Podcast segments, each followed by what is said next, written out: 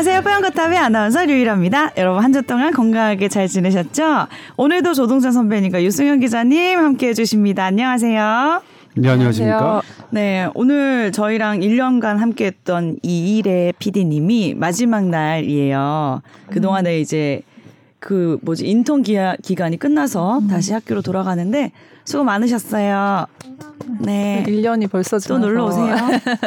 너무 잘하지 어, 오늘 인턴들마다. 어, 진짜 진짜 너무 정들었네. MZ 세대잖아요. 음. 나도 MZ 세대요. 아, 저, 어, 저희까지 MZ. 응, 승현이랑 나랑 다 MG 세대. 엄밀히 말하면 M 세대긴 한데 어차피 묶여 있는 거니까. 이제 예. 어떤 분이 MZ 세대가 대통령이 된다면 어. 그것을 짤막하게 이제 뭐 음? 보여주셨는데 되게 재밌었어요. 왜요? 뭔데요? 떠오르는 거 뭐 있었어요? 어, 이게 이제 문재인 대통령 성대모사를 그분 잘 하시더라고요. 그렇게 했는데 이제 코로나19 때문에 국민 여러분, 응. 뭐 코로나19 때문에 어, 대단히 힘드시지만 우리 꼭 이겨냅시다. 우리가 반드시 승리할 겁니다. 이렇게 이제 막 메시지를 보낸다면 나중에 MZ 세대가 대통령이 된다면 국민 여러분, 저도 힘들어요. 나 내가 하는 말 맨날. 저도 아니 그 우리 우리가 중심이거든. 어. 코로나19가 제 탓은 아니잖아요. 개인의 행복이 되게 중요하거든 우리는. 봐야겠다. 어. 저도 너무 힘들면 저 대통령 관둘래요. 이런 아, 식으로 나네. 이제 성대모사를 하셨더라고요. 음. 아 그래서 그럴 수 있겠구나. 네. 예. 그러니까 MZ 세대가 요즘 그런 이제 오해도 많이 받는데 뭐 일을 이제 어 옛날 뭐 어, 어른들 헝그리 정신으로 뭐 진듯이 그렇게 뭐 끈질기게 안 한다 뭐 이런 얘기들 어른들 많이 하잖아요. 네. 그거는 이제 뭐 진짠지 아닌지는 모르겠지만 우리 거쳐간 MZ 세대의 여기 인턴 PD들은 한 번도 그런 분들은 안 어, 계셨어요. 우리보다 더 나은 것 같아. 밤에도 열심히 일하고 애들이 다 우리보다 나아. 열심히 더 열심히 살아. 우리가 더 열심히 해야 돼 지금. 어느 세대나 사실은 항상 어른들은 저희 할머니 할아버지들도 젊었을 때는 음. 그 어른들이 요즘 젊은 것들은. 다 이래. 음. 맨날 같은 그랬겠죠. 얘기를 하는 것 음. 같아요. 그래서 저는 제가 젊었을 때 그런 얘기를 우리 선배 어른들께 들을 때도 음. 나도 분명히 저 나이가 되면 그렇게 할 것이다라고 생각을 했고요. 음. 그 예측은 정확하게 맞, 맞고 있습니다. 근데 뭐 이건 뭐 다만- 고대 시대부터. 음. 다만 어떤 제도가 가져다 주는 어 그런 부분들 환경적인 부분 때문에 환경에 맞춰서 생활하는 변화가 음. 분명히 있어요. 저는 있다고 저는 네, 생각해요. 저도 있다고 생각해요. 예전에는 먹을 게 정말로 부족하던 시기에는 음. 밥한 톨이라도 남기는 게 음, 음, 안 되고 어떤 죄악 시대였잖아요. 아끼고 절약하고 이런 정신 중요하고. 음. 그렇죠. 그러니까 뭐 먹는 거를 남기면 너 나중에 죽어서 악귀라고 하나요? 네가 남긴 음식들 다 먹게 되는 형벌을 받게 될 것이다. 음. 이런 말 뭐 어른들이 어 자주 하셨으니까요. 저도 그래서 저뿐만 아니라 제 친구들도 어떤 음식을 남기는 것에 대해서 상당히 죄책감이 있거든요. 음. 그런데 정반대로 지금의 그 세대들은 그런 게 아니라 먹을 게 너무나 풍족하고 오히려 비만이 문제인 그러니까요. 것처럼 음. 그래서 뭐 음식 남기는 게 전혀 뭐 음. 죄가 되는 것은 아닌 음. 왜냐면 제 자식을 보면 그래요. 뭐 음식 뭐 이렇게 제가 보기에는 하, 미쳐버리죠 진짜. 이럴려면 왜 아침밥을 달라고 하는지. 너무 조금 먹어서. 어. 네, 뭐 거의 뭐 반도 안 먹고 버리는 경우가 너무 많으니까 예전에는 그게 너무 아까워서 네. 제가 다 남긴 음식을 먹기도 했어요. 근데 지금은 아예 쳐다도 안 봅니다. 그냥 다 버립니다. 음. 어. 어, 다 버려요. 선배님도 이제 다른- 살찌니까 그거 네. 다 먹으면. 아니 그리고 이제 철저하게 객관화하기 시작했죠. 뭐 제 자식이긴 하지만 제가 살아가는 인생이고 내가 살아가는 인생이 다르니까 음. 오히려 제가 저렇게 생각하고 나의 관점에서는 아 선배님도 그러면은 남기면은 뭔가 마음이 아직 불편하고 이런 저는 게 아직도 있어요? 불편해요. 오, 아직도 불편해요. 그래서 나 없는데. 아 그래요? 저는 약간 불편해요. 아, 진짜? 다 먹, 오. 먹으려고. 근데 남긴 적이 별로 없었어. 아니 아, 그렇지.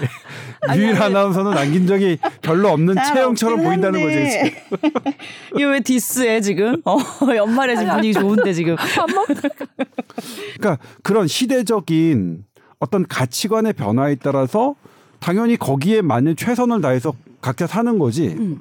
그다음에 거기서 서로 피해만 주지 않도록 노력. 그러니까 우리 그렇잖아요. 각자의 자유가 너무나 소중하지만 그 소중한 각자의 자유가 존중받는 그 boundary 한계는 남의 자유를 침해하지 않아야 되거든요. 뭐 그런 거 똑같은 거죠. 뭐 각자 살아.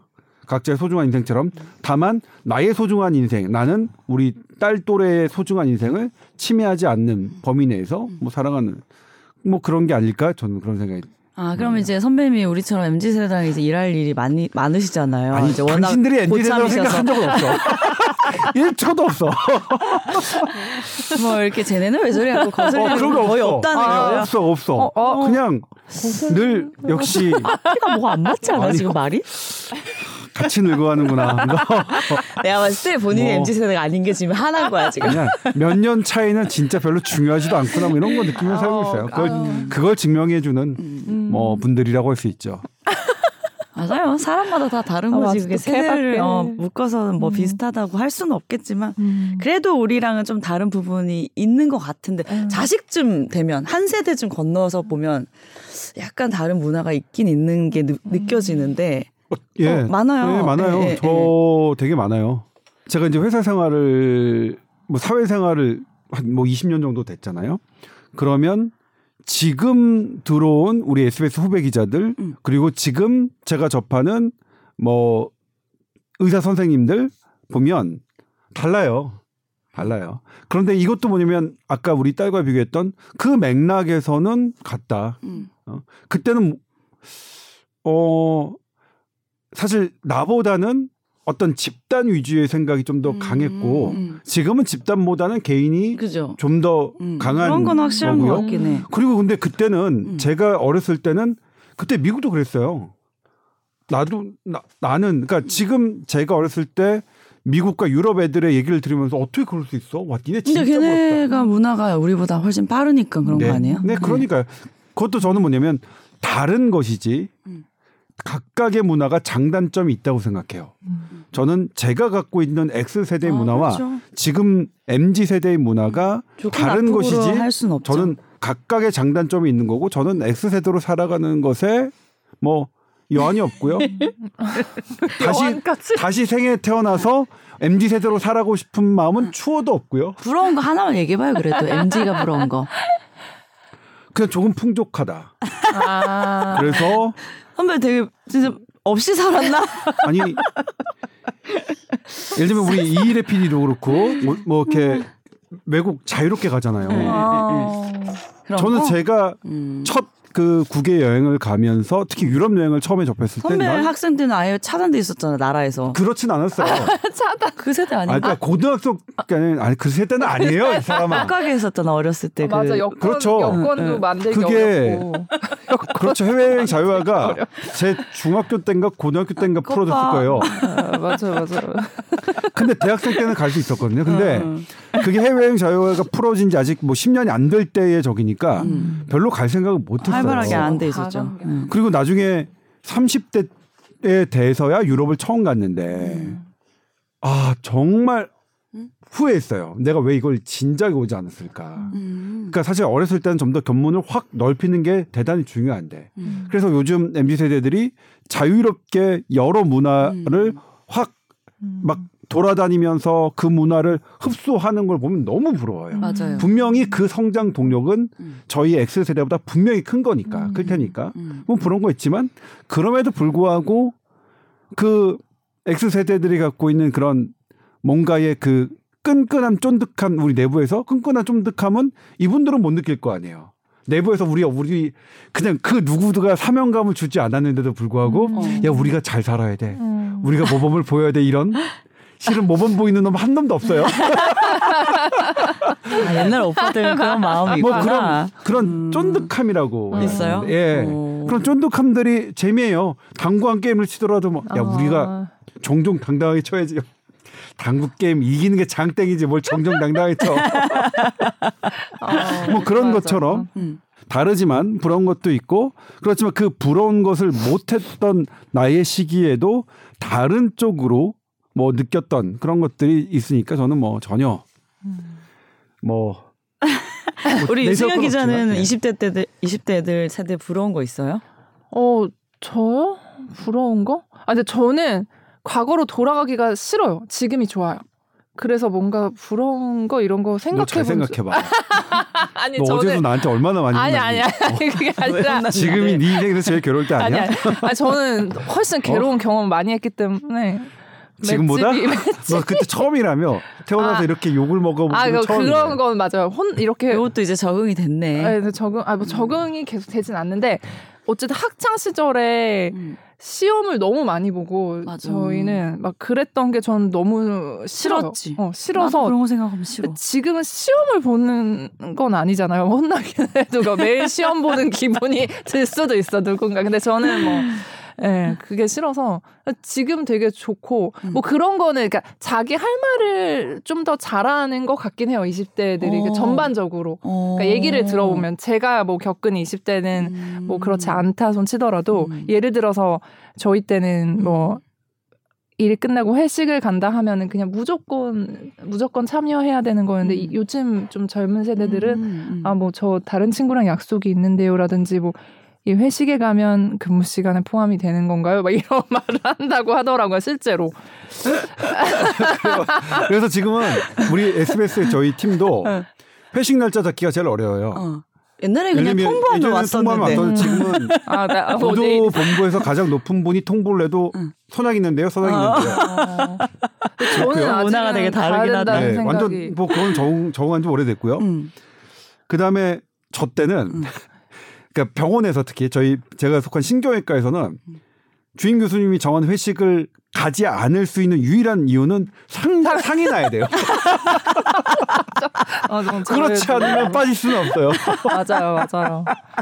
상이 내가 아파 죽어도 가야 돼. 네, 제가 내가- 아픈 거는 내가 안 돼요. 아픈 건안 돼. 제가 보면 안 되고 네. 요즘은 그런 분위기가 병원에서도 굉장히 많이 바뀌었다고 하더라고요. 말을 하다 보면 할수록 이게 확 다르다는 게 나올 거야 아마 우리가 여기까지만 얘기하면 모를 수 있어도 그래서 뭐 그런 할 말을 다 하는 거는 또 부러운, 그건 부럽다. 네. 그렇습니다. 오늘도 건강 상담 메일 하나가 와 있는데요. 요즘 건강 건강 상담 메일 보내시는 분들 거의 약간 수학 아니면 과학 전공하신 그러니까요. 분들 같이 지식 수준이 막 저는 이런 점 상당히 완전 좋아해요.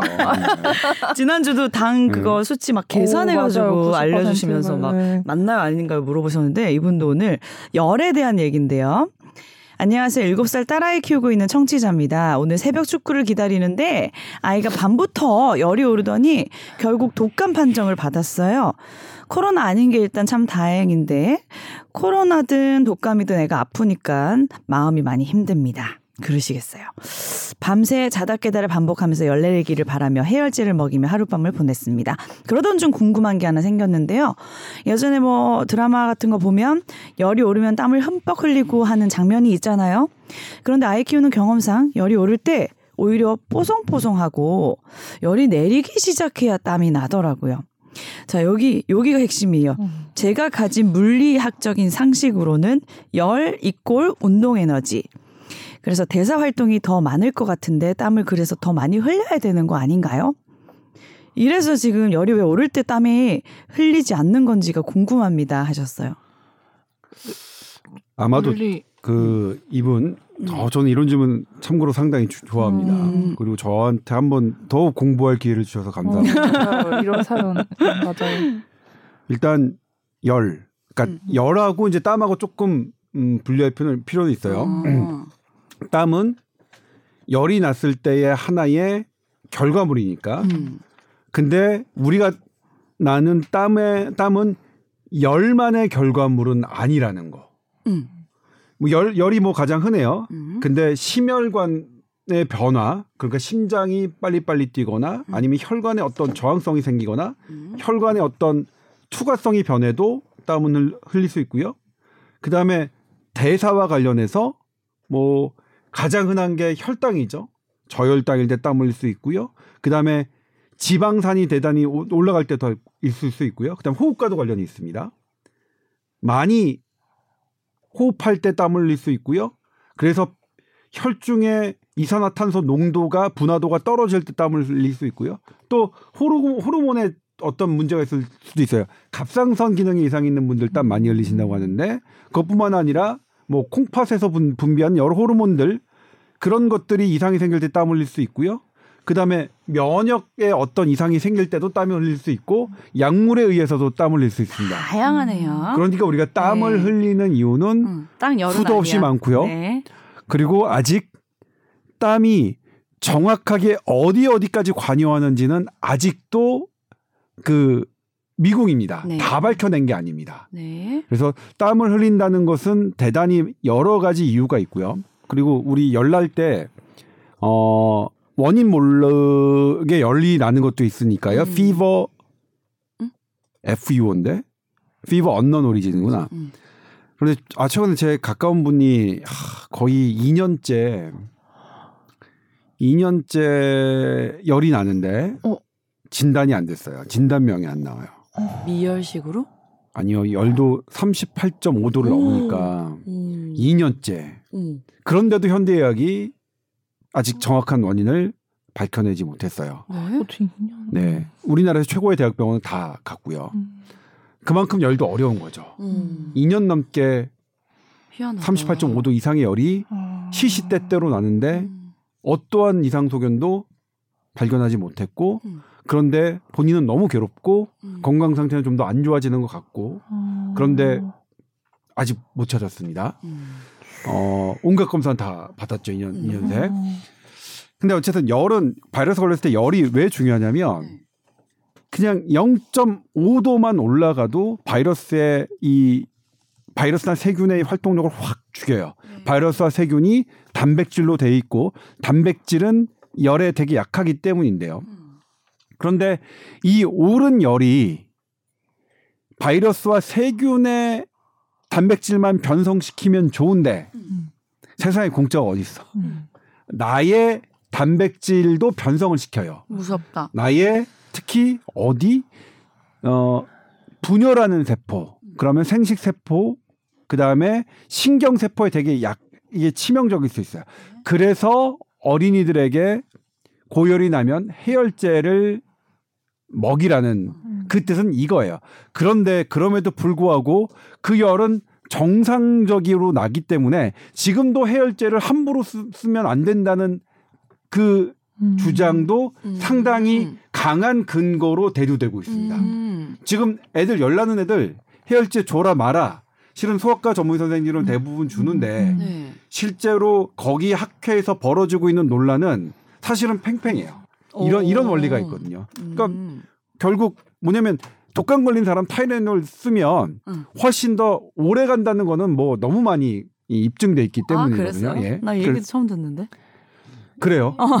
제가 보도한 적은 있는데 네. 아무튼 그래요. 네. 근데 그래서 설사 났을 때 지사제 먹는 것도 음, 뭐 논란 맞아요. 있듯이 네. 그런 거네요. 그렇죠. 모든 어. 모든 증세는 음. 모든 증세는 방어 기제이기 때문에 음. 그 방어 기제를 억제하는 거잖아요. 우리 해열제, 뭐 기침 억제제, 음. 지사제 이런 것들이 음. 그러면 그 방어 기제가 추구하는 바를 지연시키는 거죠. 음. 그 방어 기제는 질병을 치료하는 기제인데 음. 그렇게 생각하시면 좀 쉽겠죠. 네. 그런데 분명히 뭐냐면 아마 열이 나서는 아마 땀을 확인한 게 확인한 게 나중일 거예요. 그렇죠. 열이 나고서 열이 날 때 아마 땀이 났고 땀이 나면서 이 기화열로 나의 체온이 어, 줄어든 것일 테니까요. 네. 다만 땀이 열이 나지 않는데 그 땀이 나는 거, 뭐 식은 땀이라고 하죠. 네. 뭐 제가 질문 많이 받은 게 이제 식은 땀은 왜 나는 거야 그러면 넌 정말 땀이 식었는지 확인했어? 온도가 한 3도 정도 낮다면서 그러니까 그 발열이 발열이 되지 않은 상태인데 땀이 나는 건데 그건 앞- 앞서 말씀드렸지만 여러 요인이 있습니다. 음. 그리고 가장 흔한 거는 어 불안 증세 있을 때 있잖아요. 그러니까 어. 어, 그럴 때 그렇고요. 그 다음에 결핵의 증세 중에 하나도 지금은 이제 어, 젊은 층의 결핵이 별로 아 그래도 우리나라 결핵은 많긴 한데 음. 결핵 중에 증세 중에 하나가 어, 밤에 식은땀 나는 거 나이트 음. 스웨팅이 하나가 있는데 근데 결핵은 그거 말고도 다른 동반 증세가 좀 많으니까 뭐 그렇긴 하고요. 아무튼 아마 제가 그래서 정말로 그럴 거라고 요 부분은 많이 찾는데 요거는 그럼에도 불구하고 약간 땀 나는 것을 늦게 발견. 그러니까 이게 처음에는 이게 조금 조금씩 나거든요. 조금 조금씩 나는 게 그러니까 아주 아주 작은 물방울로 나요. 네. 그때가 얘가 기화가 더 잘 되거든요. 음. 그 나의 체온을 낮추고 그 작은 물방울들이 모여서 내 눈에 보이는 땀방울만큼 커지려면 시간이 걸리니까 음. 나는 이미 체온이 떨어진 다음에 땀방울이 확인할 수 있는 거겠죠. 음. 하지만 분명한 건 아마 높았을 때 날 날 거예요. 음, 높았을. 때도 땀은 나고 있다. 네. 그리고 이제 이게 열이 나면 네. 머리에서 체온을 조절하는 중추가 있는데 음. 그게 더 이제 세팅이 더 높아지는 거예요. 정상 체온을 항상 걔가 조절하는데 뭐 예를 들어 36.5도가 정상으로 판단을 한다면 음. 뭐 감염 같은 게 되면 뭐 38 이런 식으로 세팅이 위로 돼 버리니까 음. 이게 이제 몸에 상대적으로 체온이 낮다고 생각을 하고 이제 열을 막 이제 만들려고 하는 이게 낮추려고 하는 거예요. 그러면서 네. 이제 떨고 막 그러면서 또 아끼려고 하다 보니까 이 혈관이 막 수축이 되고 음. 그래서 이제 오히려 뽀송뽀송하다가 이제 말씀해 주신 대로 열이 음, 내릴 때는 오히려. 발산을 하니까 음. 아기 관찰하신 거랑 똑같이 뽀송뽀송하다가 열이 음. 내리기 시작하면 땀을 흘리는 거고 음. 영화 보면 열이 오르면 땀 한 번 흘리고 하는 장면 막 이런 거 많, 많긴 해요. 근데 이거는 이제 내리면서 음. 이제 정상적으로는 그런 거고 음. 이제 무조건 열이 이제 오를 때는 그럼 내리면서 땀이 나야 되는데 위험한 상황은 이제 열사병이라고 어, 네. 이제 여름에 이제 너무 체온이 높아지는 알죠, 그런 경우가 알죠. 있는데 네. 이제 그런 경우는 아예 그 중추가 고장 나 버리면서 이게? 이거 더 식혀야 되는데 어. 땀이 오히려 안 나면 더 큰일 위험한. 큰일 음. 위험한 상황이네요. 네, 그래서 몸에 이제 그런 조절 기전이 관여한다. 음. 이렇게 알고 계시면 될 것 같아요. 이야. 네. 근데 최근에는 그런 사건이 있는지 없는지 모르겠지만 음. 제가 군의관 할 때는 군대에서 이 예, 열 탈진, 음. 열사병, 열 경련 해가지고 이게 되게 중요했어요. 음. 그래서 이제 군의관들한테는 군의관들이 가장 많은 교육을 받는 게 저 열사병이거든요. 음. 근데 이제 대부분이 어 높은 온도에서 이렇게 조심하면 된다는 건 아시죠? 그래서 좀 힘들면 나오고 그다음에 힘들면 수- 충분히 수분 보충하고 수분보다는 이온 음료가 더 좋고요. 근데 여기서 기억해야 될 건 뭐냐면 이 열은 축적 효과가 나타난다는 거예요. 그러니까 오늘 제가 되게 더운 곳에서 일하다가 너무 힘드니까 아이 됐겠지 하고서 이제 왔어요. 오늘은 괜찮아요. 음. 그리고 그 다음 날 또 가요. 그, 음. 그다음에 그 다음 날 또 가요. 그러면 그 다음 날은 음. 훨씬 더 내가 첫날보다 적은 열에도 그렇게 열사병이 생길 수 있다는 거예요. 음. 그리고 그 그것 때문에 사실 이제 이게 여러 가지 실험이 있는데 열에 노출된 걸 보면 언제 가장 사망률이 높냐 음. 이렇게 쌓여서 훈련이 만약 5일이면 뭐 마지막 4일째, 5일째 어, 이때가 제일 날? 많은 거예요. 어. 그래서 이 열의 제 데미지는 축적된다는 거. 어, 신기하네. 음. 예. 체온이 이렇게 좀 떨어지고 시원해졌는데도 왜 축적이 되죠? 아, 그러니까요. 그 아마도 그러니까 열에 대해서 음. 열도 우리가 이제 하나의 자극이라고 따지면 음. 처음에 받았던 열 열의 자극을 음. 첫날 내가 시원한다 하더라도 완전히 해소는 안 됐겠죠. 음. 웬- 완전히 해소 해소는 안 된 상태에서 어느 정도 역치 이하로 내려갔다가 음. 그러니까 이게 물컵이라고 생각하면 물컵에 열이 쌓였다고 하면 물컵에 거의 찰랑찰랑할 때 제가 나가서 물컵이 물컵에 물이 줄어들었지만 완전히 바닥까지는 안 된 상태니까 음. 그 다음에는 그 물이랑 그러니까 물컵에 열을 담는다고 할 때면 음. 뭐그 다음에 이제 열이 내 몸에 쌓이면 훨씬 더 쉽게 넘칠 수 있다는 이렇게 생각하시면 될 것 같아요. 어, 군대에서 그건 어때요? 추운 지방 살고 따뜻한 지방 사는 사람들이 기준이 다른 거. 그거는 그냥 적응 능력의 차이인 건가요? 그거는 네. 예. 그 그거는 여러 가지가 있는데요. 음. 그거 사실 저 되게 재밌는 주제예요. 저는 서울에 살고 가족들 부산에 살잖아요. 네. 내려가서 어유 따뜻했는데 오늘 진짜 추운 날이야. 이런 거 서울 부산 정도인데도 차이가 나더라고요. 근데 서울 나 이제 서울 사람 서울 부산 정도에서는 농구도 안 됐고요. 차이 난다니까요. 그 정도 최근에 본 게 이제 극지방에 사는 사람과 추운 지방에 사는 사람과 음. 그 아프리카 날씨. 지방에 사는 음, 그 사람이 사람들은- 있는데 10분만 돼도 분명히- 되게 좋아하잖아. 어, 맞아 막 얼어 얼어 죽고 아니 막 조금만 기온 떨어져도 유전자가 달라요. 음. 그 유전자가 다르다는 게 확인된 게 어디냐면 이제 어 미토콘드리아 음. 유전자 미토콘드리아는 여성의 것밖에 음, 그렇다면서요? 안 됩니다. 이제. 정자는 음. 정자의 남자의 정자의 꼬리에 미토콘드리아가 있는데 음. 꼬리는 잘라진 상태에서 대가리만 들어가거든요. 음. 그리고 여성의 난자에는 다 미토콘드리아가 있으니까 그 유전자는 그러니까 저는 그러니까 이 세상의 모든 사람은 여성의 미토콘드리아 유전자밖에 없어요. 그걸로 이제 좀 세분화서 보니까 네. 이게 아프리카 지역에 있는 것과 저 극지방에 있는 사람들이 좀 달라요. 음. 그리고 요, 요, 요쪽에 있는 사람, 요쪽에 있는 사람 다르고 그리고 그 미토콘드리아 유전자의 종류는 많지 않다. 음. 아프리카 전 지역 이렇게 사는 거 보면 일곱 개 정도에서 수렴한다. 음. 그리고 그것도 한 곳에서 오리진한다. 뭐 이렇게까지 돼 있는데 네. 거기서 뭐냐면 이게 왜 근데 유전자가 이렇게 다르지 지방하고 음. 아 애당초 그러니까 우리 다윈의 이제 그 진화론에서 음. 추위에 잘 견디는 사람의 유전자가 극지방에서는 선택돼서 세대 유전되고 음. 반대로 더위에 잘 적응하는 유전자가 음. 아프리카 지방에서는 선 그러니까 자연 선택되고 세대 유전된 거 아니냐 이렇게 보는 거죠. 음. 그래서 극지방에 있는 사람들은 음. 추워 추위에 잘 견디고 음, 음. 오히려 더위에 취약한 유전자를 갖고 있어서 거기가 더 편한 것일 거고 음. 반대로 아프리카 사람은 그럴 것이고 그런 면에서 대한민국처럼 여름엔 열나 덥고 겨울엔 열나 춥고 음. 정말 정말 극악 정말 그 학교 다닐 때 좋은 거라고 배웠어요. 사계절 뚜렷한 대한민국. 많은 걸 체험할 수 있으니까. 전 여름에 너무 더울 때 그래요. 어차피 겨울에 그렇게 추울 거면서 여름에 이렇게까지 더울 일이야? 그래서 거의 맞아. 40, 난 미국 40 LA 갔을 때 왜 사계절이 왜 좋은 거지 생각했어. 스키도 탈 수 있고. 그런 거 이제 싶을 때만 가면 되잖아. 보고. 어. 어, 그건 또 다를 수 있겠군요. 음. 재밌네. 아, 재밌네. 되게 어 인체의 신비. 음. 그랬는데 오늘 그 이제 본격 주제 얘기를 해볼 텐데요. 어, MRI랑 초음파 검사비 앞으로는 보디, 본인 부담을 좀 더 받는다. 음. 이런 얘기가 나와서 어, 뭐야? 돈 더 내는 거야? 음. 하면서 아, 뭐지? 하고 생각할 수 있지만 이게 다 이유가 있는 거겠죠? 어떤 속사정이에요, 이게? 유경 기자가 어제 보도했었죠. 네. 네. 이게 제가 병원에 있을 때만 해도 음. 머리가 아파서 오시는 분들, 아, 머리가 아프니까 MRI 좀 찍어주세요 이런 분들이 계세요. 어, 먼저. 어, 음. 네. 근데 이게 무슨 특정한 이유가 있지 않으면 보험으로 커버가 이제 건강보험으로 커버가 안 돼서 음. 본인 부담으로 많게는 100만 원 정도 내셔야 합니다. 그건 항상 설명을 드렸어요. 네. 근데 이제 문재인 케어라고 하죠.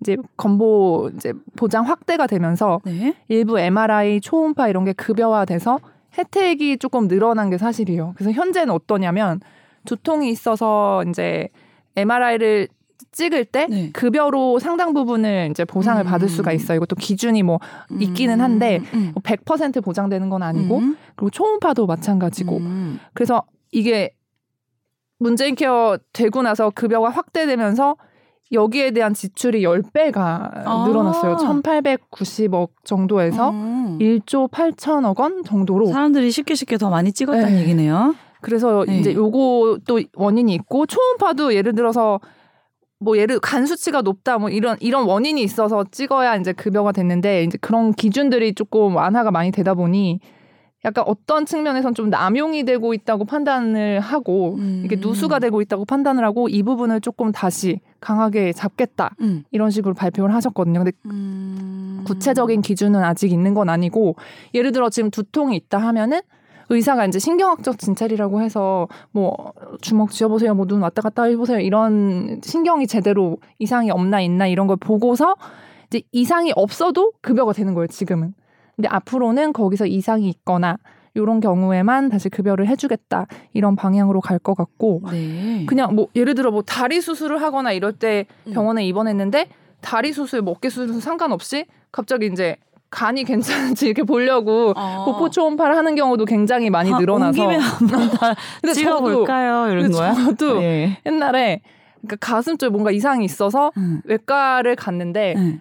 아온 김에 뭐 여기도 보시죠 막 약간 이런 식으로 되는 경우가 많더라고요 묶어갖고 여러 가지 초음파를 하는 경우가 좀 있고 네. 그런 부분 때문에 누수가 생기는 부분이 있고 음. 일차적으로 그리고 이제 병원 쇼핑하시는 분들 병원 쇼핑이 뭐예요? 특히 음. 좀 고령층 분들이 뭐 한의원이나 재활을 약간 통증에 약간 이런 데를 음. 하루에 몇 번씩 돌아다니시면서 하루 안에. 네. 음. 그래서 최대 1년에 2,500번 외래를 간 365일인데 음, 1년이 음. 2,500번 정도 간 분도 하루에 있어요. 여섯 일곱 번? 어, 뭐 다섯 번까지도 막 음. 가고 그래서 여기서 무슨 치료받고 저기서 그런 음. 것들 때문에 왜냐하면 거기에 대해서 여전히 본인이 부담해야 되는 비율이 20%밖에 안 되다 보니 음. 사실 물리치료 같은 거 받으러 가면 그냥 몇천 원 내거나 뭐 몇백 원 내고 그냥 자기 네. 내가 부담하는 것 그래서 그런 도덕적 해이 뭐 이런 게 조금 발생하는 부분도 조금 걸어 잠그겠다 음. 이런 부분이 있고요.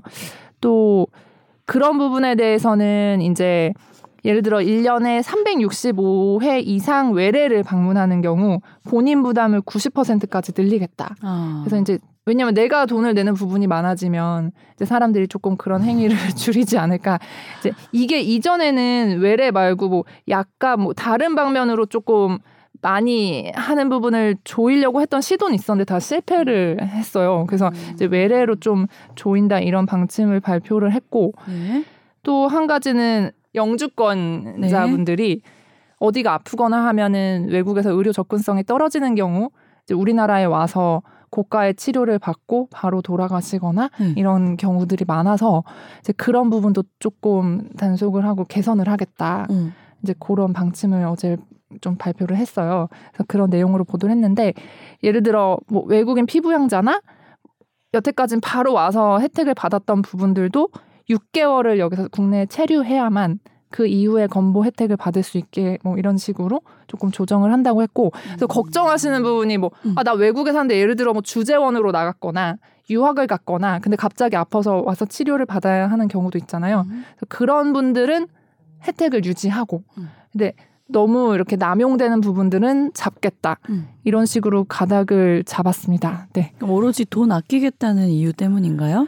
그런 거 그러니까 정부에서 정부의 입장은 이제 남용되는 부분은 바로 잡고 합리적인 기준을 마련해서 이제 계속 조금 누수가 되는 부분을 걸어 잠그겠다 하는데 사실 또 이게 약간 좀 너무 환자 의료를 소비하는 환자 측면에서 그렇게 소비되는 거를 좀 타겟으로 한 것도 없지 않아 보여요. 왜냐하면 여기에는 너무 관련된 게 많은데 왜냐하면 뭐 실손보험이 너무 이제 실손보험으로 인해서 비급여 진료가 사실 뭐 도수 치료나 백내장 수술 이런 게 되게 많아졌잖아요. 네. 그래서 그런 것 때문에 같이 뭐 급여가 급여 진료도 확대되고 이런 부분들이 많고 여러 가지 되게 복잡하게 얽혀서 음. 이제 의료 이용이 이렇게 발생하는 건데 조금 너무 이 부분에 타겟을 두지 않았나 하는 생각도 조금 들고 그래서 어쨌든 이게 뭔가 여기에만 하겠다는 아니고 이건 이제 단기적인 대책으로 내놓은 거긴 한데 우선은 이제 저희가 실생활에서 좀 받아들이기로는 음. 아 지금 머리 아프면 편하게 이제 가서 MRI 좀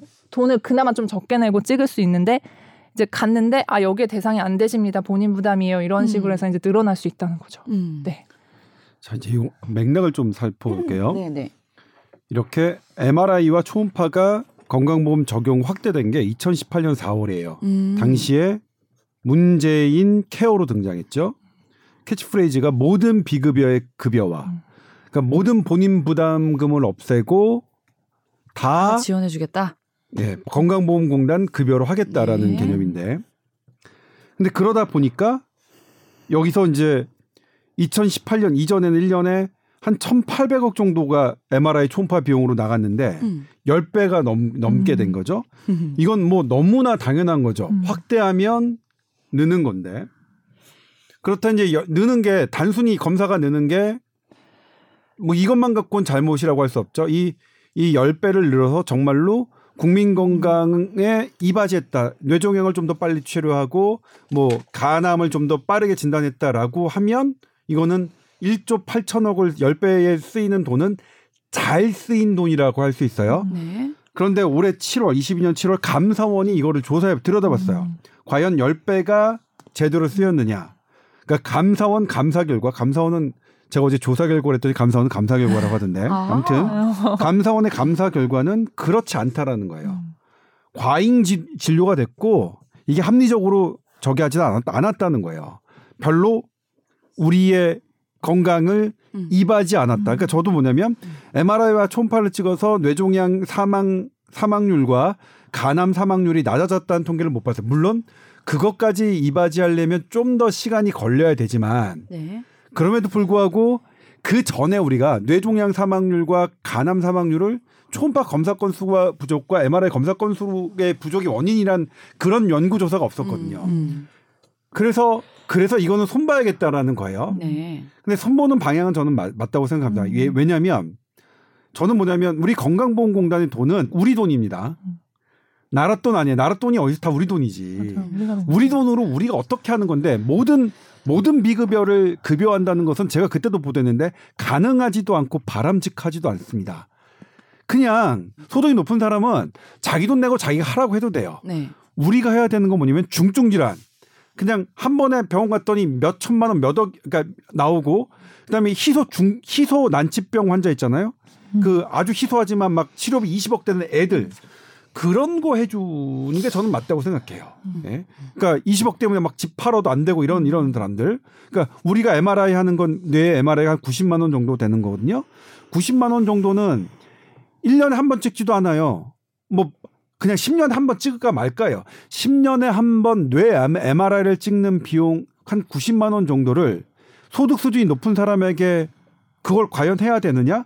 1조 8천억이면 아까 그 중에 400억이면 우리나라의 그, 그 지난번에 했던 근육성 척수 위축증 애들 20억짜리 다 전액 지원할 수 있어요. 예? 400억이면. 근데 우리 조동찬, 유일아, 유승현 정도의 소득 수준도 어 90만 원 정도의 보험 저, 적용해 주려고 한 3, 40만 원 배웅해 주죠. 이런 걸로 우리가 1조도 넘겠어. 1조 8천억을 쓰고 있어요.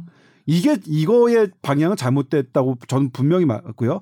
방향을 조금 더 그러니까 중증 좀 모아주자. 그러니까 병원비 때문에 망하는 사람을 우리가 도와줘야 된다고 생각해. 요 이거 우리 돈이죠. 우리 돈을 방향을 네. 이건 저는 모르겠어요. 이제 물론 이거는 개인적 제가 취재한 영역에서 이거를 전공했던 사람들은 어이 모든 비급의 급여와는 반대한 분이 많았는데 일부 커다란 이제 문재인 정권 때 정권을 잡으셨던 학자들은 다 물론 그분들이 생각이 이렇기 때문에 이렇게 한 거죠.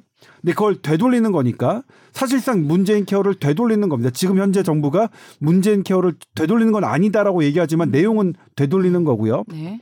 그런데 지금 유승현 기자가 얘기했고 우리 박민수 보건복지부 차관이 얘기했는데 신경학적 뭐 이상이 있을 때만 어 건보 적용을 하고 안 하겠다. 네. 이게 정말로 가능한 일이냐? 음, 그게 말이 안 돼요. 한마디로 말 이게 이제 근데 아. 그런 그게 말이 안 된다는 기사를 제가 유승현 기자 저기 할 때 쓰고 싶었는데 네. 왜냐하면 기준이 애매해요. 자 뇌출혈은 뭐 그러니까 네. 이 뭐냐면 신경학적으로는 우리가 증세와 이상이 있습니다. 음. 그러니까 이게 심텀과 사인인데요. 심텀은 주관적이에요. 음. 의사가 지 아무리 얘기를 객관적으로 할 수가 없어. 나 머리 아파. 나나 음, 속 아파. 심텀 안 해요. 음. 사인 증세는 사인이라고 한다면 사인은 우리가 의사가 할 수 있어요. 만약 한쪽 팔이 마비됐다 힘이 안 된다. 어떤 뭐 안면이 마비됐다 이런 사인은 할 수 있는데 SH 초기예요. 심텀만 있지 사인 없습니다. ICH 초기예요. 심텀만 있지 사인이 없습니다. 머리 나쁜다 어떤 신경학적 이상 증세 없어요. 음. 그러니까 이거 뭐냐면 이거를 제어하겠다고 하는 방법론은 아주 안 돼 있어요. 음. 그러니까 말도 안 되는 방법으로 하고 있는데 음. 그런 거를 기자는 기자가 관보가 아닐 거면 우리 언론사가 복지부 대변인이 아닐 거면 그런 정보의 방향성과 이런 건 하지만 실질적으로 그것을 이끌어 나가는 정책이 실효 실효적인지 아닌지를 따져봐야 되는데 지금 유성 기자가 방금 얘기했지만 신경학적 이제 이, 이상 증세가 있을 때만 하기로 한 것이 얼마나 현실 세계에서 의료 현장에서 무의미한 일인지 신경학적 이상 증세가 의사가 객관적으로 알려면 악화된 상태에서만 가능해요. 초기 뇌종양도 어떠한 시- 심텀은 있지 사인이 없어. 그래서 사실은 어려워요. 이걸 확대된 걸 줄이기. 예를 들면 신경학적 이상 증세라고 하는데 뭘로 할까요? 그러니까 증세도 되게 그러니까 심텀이라고 해야 심텀까지 해야 될지 사인이라고 해야 될지 이제 뭐 환자가 아주 아주 시비하게 헤드액이 있다. 아주 두통이 심하다. 이래 이래 버리면 의사가 어떻게 전형적인 뇌 MRI를 안 찍겠어요? 음. 근데 뇌 MRI를 찍었는데 오케이. 근데 환자가 전액 부담하면 당연히 음. 뭐야 나 머리 심하게 아파서 나왔는데 음. 그래요. 저- 그러면 이게 혼란이 맞아. 있을 게 되게 뻔하거든요. 그래서 조금 더 좀 객관적이고 디테일하게? 디테일하게 음. 가야 돼 가야 됩니다. 음. 그런 부분은 방향을 좀 그리고 나머지 부분들은 초음파도 그렇고 안 정해졌어요. 이거 방향성은 나왔지만 구체적인 방법론이 안 나왔어요. 음. 그 다음에 또 하나 생각해 볼게. 우리나라 지금 어제 실손보험 가입- 가입자가 얼마 몇 명이라고 그랬죠? 3,800. 3,800만 명이죠. 지금 유승현 기자가 했던 거는 그러니까 백내장 수술을 예를 들었는데 예를 들면 실손보험을 하려고 하는 사람들이 실손보험을 이용하다 보면 거기에 건강보험공단의 돈도 쓰일 수밖에 음. 없다. 이것은 통제하기 위한 방법이에요. 예를 들면 이제 백내장 수술을 받았는데 거기 인공렌즈를 넣는 거는 비급여예요. 음. 근데 백내장 수술 자체는 급여거든요. 그러면 그 안과 의사는 당연히 급여는 급여 처리하고 비급여는 비급여대로 이렇게 따로 받으니까 이것 때문에 건강보험료가 축난다. 이거는 통계 논리고요. 실은 뭐냐면 더 중요한 건 건강보험이 확대되면 확대될수록 누가 유리할까요? 실손보험회사가 유리해요. 자기네가 원래 돈을 줬는데 오 건강보험이 확대돼 음. 우리 이득이 실제로 문재인 케어에서 비급여의 급여화 정책이 확대되면서 네. 지금 그게 수치로 각 보험회사들이 내놓지는 않고 있지만 가장 이득 볼 게 어디예요? 네. 건강 실손보험 회사죠. 네. 이 뭐하러 그렇게 해요? 음. 우리 이미 3,800만 명이나 가입하고 있는데, 음, 음, 음. 그러니까 삼 그래서 뭐냐면 이걸 조금 더 뭐냐면 실손보험도 커버 안 해주는 중증 희소 질환, 재난적 의료비가 발생하는 것에 건강보험료를 더 할 필요가 있죠. 그러니까 음. 옛날에는 이게 뭐냐면 모든 비급에 급여하는 실손 의료 보험을 무시한 거야. 난 니네 모르겠고 사적으로 보험 든 건 모르겠고 그러게. 우리 국가가 다 해결할 거야. 근데 국가도 사실은 국민인데 그 실손 보험료도 뭐냐면 사실 다 국민이 낸 돈이거든요. 네. 이것도 그러니까 국가라는 이름으로 공적으로 낸 돈이냐 아니냐지 본질적으로 따지면 다 국민의 돈입니다. 맞아. 네, 네. 그 국민의 돈을 어떻게 활용 잘 활용하는 게 중요하기 때문에 음. 실손보험료를 낸 분들의 이런 거를 굳이 다 국가 제일주의야 나라 이름으로 하는 게 다 제일이야 어 이런 캐치프레이즈를 걸어가면서 그것을 무시하고 할 필요가 전혀 없잖아요 음. 비합리적이죠 음. 그런 것도 금융 감독 그러니까 금감원과 함께 협의를 해서 풀어 나가겠다고 했는데 이런 시도는 여러 차례 있어서 쉬울지 아닐지는 잘 모르겠습니다. 네. 그런 게 과연 실손보험회사랑 음. 협의를 해서 연계되는 게 가능할지는 잘 모르겠습니다만 그렇게 실손보험이 3,800만 명에 대해서 보존하고 있는 것은 우선순위에서 과연 앞장 세울 필요가 있을까요?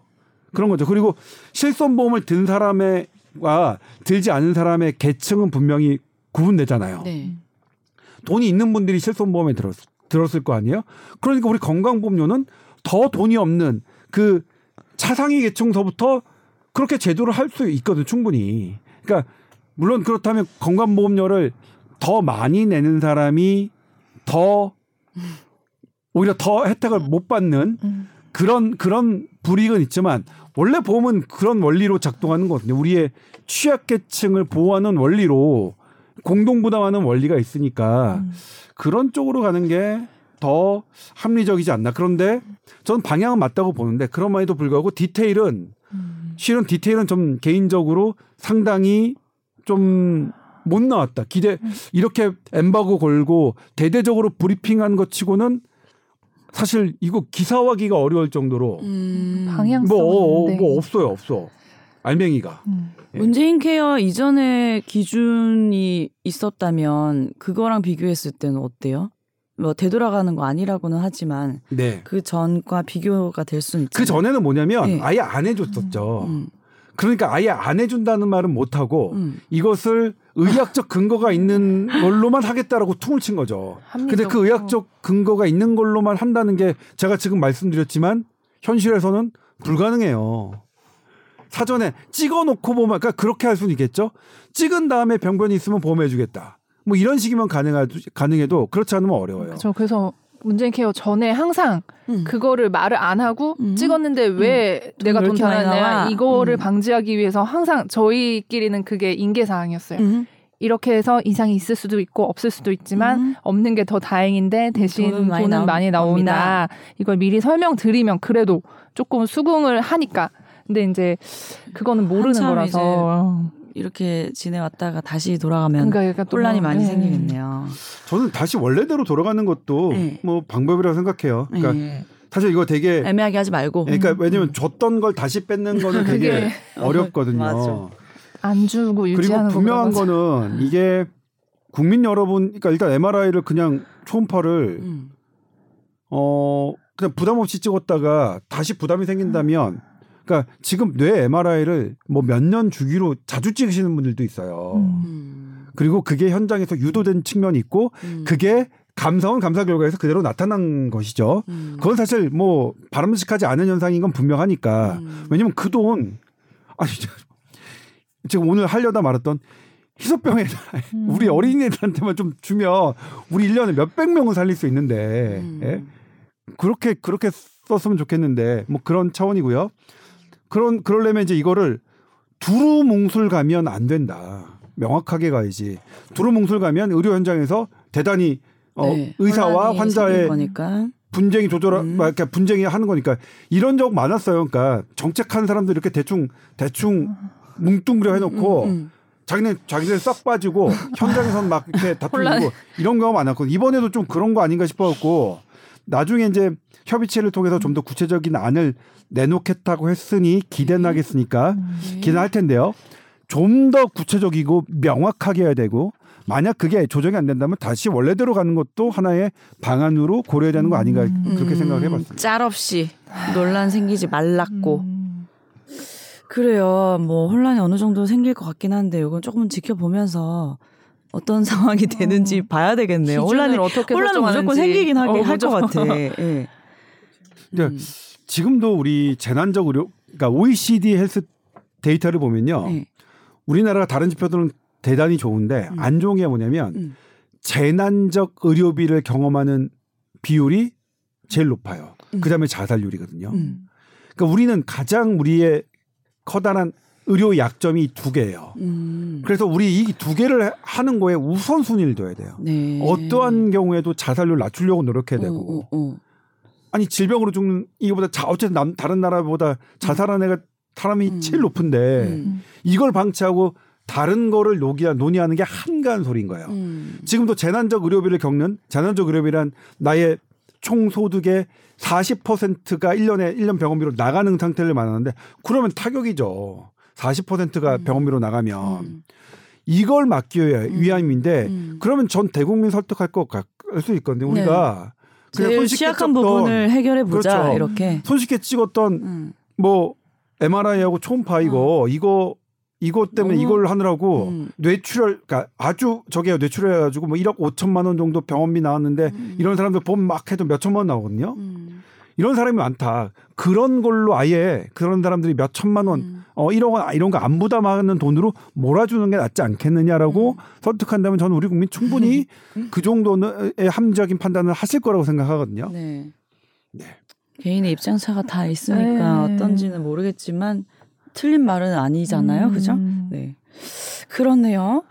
SBS 보이스 뉴스 골뱅이 gmail.com 건강 상담 메일 과학적인 근거 대셔서 보내주시면 더 좋아합니다. 선배님이. 아, 맞아요. 공부하고. 어, 아니요, 아니요, 아니요. 이 많이 정도 보내주시고요. 뭐냐면 이렇게 아니, 이제 되게 좋아하셔가지고. 네. 근본적으로 이게 제가 생각하지 않았던 하지만 되게 좀 공부해보고 아, 싶은 신선한? 영역을 어. 딱 던져주시는 건 저는 되게 좋아요. 네. 자, 오늘 그동안 이일의 PD님 같이 함께 해 주셔서 감사드리고요. 어, 고생 많으셨어요. 놀러 오세요. 저희는 다음 주에 다시 뵙겠습니다 감사합니다. 고맙습니다.